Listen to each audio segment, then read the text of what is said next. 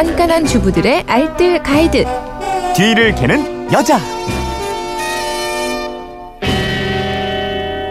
살림의 지혜가 있습니다. 뒤를 캐는 여자 곽지연 리포터와 함께합니다. 어서 오십시오. 네, 안녕하세요. 어, 좀 전에 들으셨죠? 맛집 그 TV에 나온 거 찾아가시려면 한 달 후쯤에 가시면 줄 안 서고 드실 수 있다고.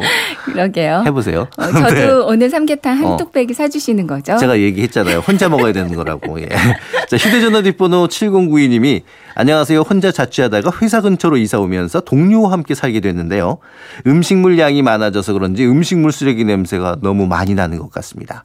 특히 여름철엔 더 냄새가 심해서 괴로운데 음식물 쓰레기 냄새 안 나게 처리하는 방법 없을까요? 냄새 해결 좀 해주세요 하셨는데 네. 아, 이 여름철에 불청객 중에 하나가 아닐까 싶어요. 음식물 쓰레기 냄새 없애는 방법. 네, 뭐 여름에는 쓰레기 생길 때마다 자주자주 갖다 버리는 게 가장 좋은 방법이긴 하잖아요. 음. 하지만. 쉬운 일이 아닙니다. 아, 저 왜 남편들 많이 시키잖아요. 남편들이 이렇게 싫어요, 좀 되게. 매일같이. 가면 참 좋을 텐데, 그 힘들어요. 그래서요, 제가 오늘 대신 네. 최대한 냄새 안 나게 관리하는 방법 알려드릴게요. 알겠습니다. 그럼 하나하나 살펴볼까요? 네.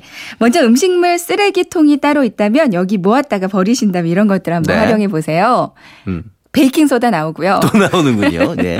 녹차, 커피 찌꺼기입니다. 어. 먼저 녹차요. 녹차를 마시고 나면 찌꺼기가 남잖아요. 네. 이거 요모조모 쓸 때가 많거든요. 이제 녹차 찌꺼기를 음식물 쓰레기 위에 뿌리거나 쓰레기통 바닥에 깔아두면 냄새가 확실히 음. 어, 줄어듭니다. 그렇게만 해도. 오. 네. 먹고 남은 녹차 티백 있잖아요. 이거를 쓰레기통에 걸어두는 것도 냄새 줄이는 방법이고요. 네. 녹차잎에 탄닌 성분이 쾌쾌한 냄새를 없애주고 녹차향을 내기 때문에 쓰레기 냄새 줄이는데 아주 효과적이에요. 그렇군요. 이 커피 찌꺼기 는 사실 커피숍 가면은 그냥 얻을 수 있잖아요. 음. 맞아요. 네. 저도 얼마 전에 커피숍 가서 좀 달라고 하니까 아주 음. 친절하게 꽤 많이 담아주시더라고요.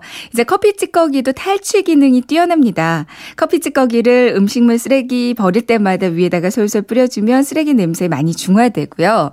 그리고 베이킹 소다. 네. 이제 강력한 탈취 효과가 있다고 여러 번 말씀드렸는데요. 부패한 음식물의 냄새가 성질이 그 산성입니다. 음. 그러니까 알칼리성인 베이킹 소다로 냄새를 중화시키면 역한 악취가 줄어들 수 있어요.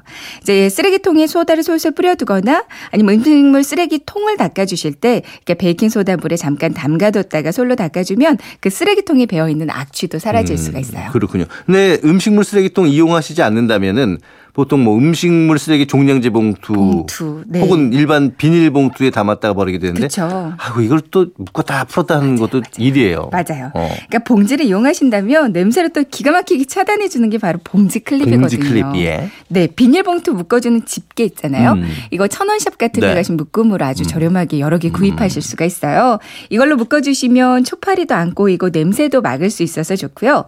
그리고 일반 비닐팩, 위생팩을 쓰게 네. 되면 이거 터질까봐 항상 뭐 두 겹, 세 겹 이렇게 맞아요. 여러 겹을 싸게 되잖아요. 그럼 자원 낭비도 되지만 환경 오염도 좀 음. 걱정이 됩니다. 일반 과자 봉지 있어요. 네. 과자 봉지 좀 크거든요. 음. 아니면 라면 봉지 이런 거는 구멍도 안 나고 참 즐겨서 좋거든요.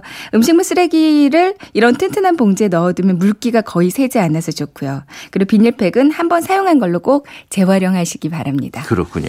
그런데 또 알코올도 좋다면서요? 이거는 요즘 예. 제가 활용하는 방법이거든요. 이제 약국 가시면 소독용 에탄올 네. 팔잖아요. 알코올. 이걸 분무기에 담아서 그냥 음식물 쓰레기 위에 그냥 뿌려주세요. 악취도 없어지는데 그 음식물의 부패 속도도 느려져서 방부제 역할을 음. 해주거든요.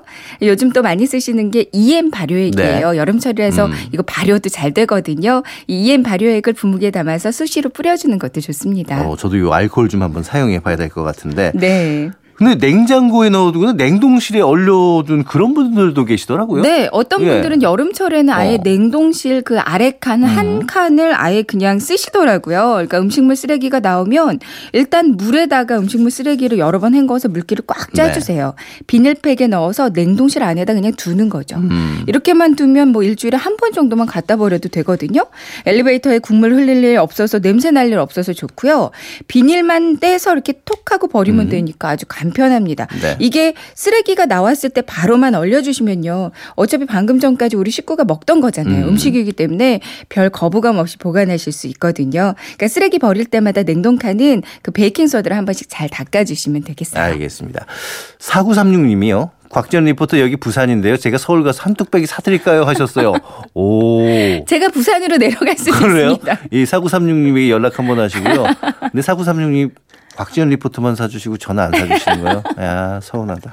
알겠습니다. 자, 네. 뒤를 캐는 여자 곽지연 리포터였습니다. 고맙습니다. 네, 고맙습니다.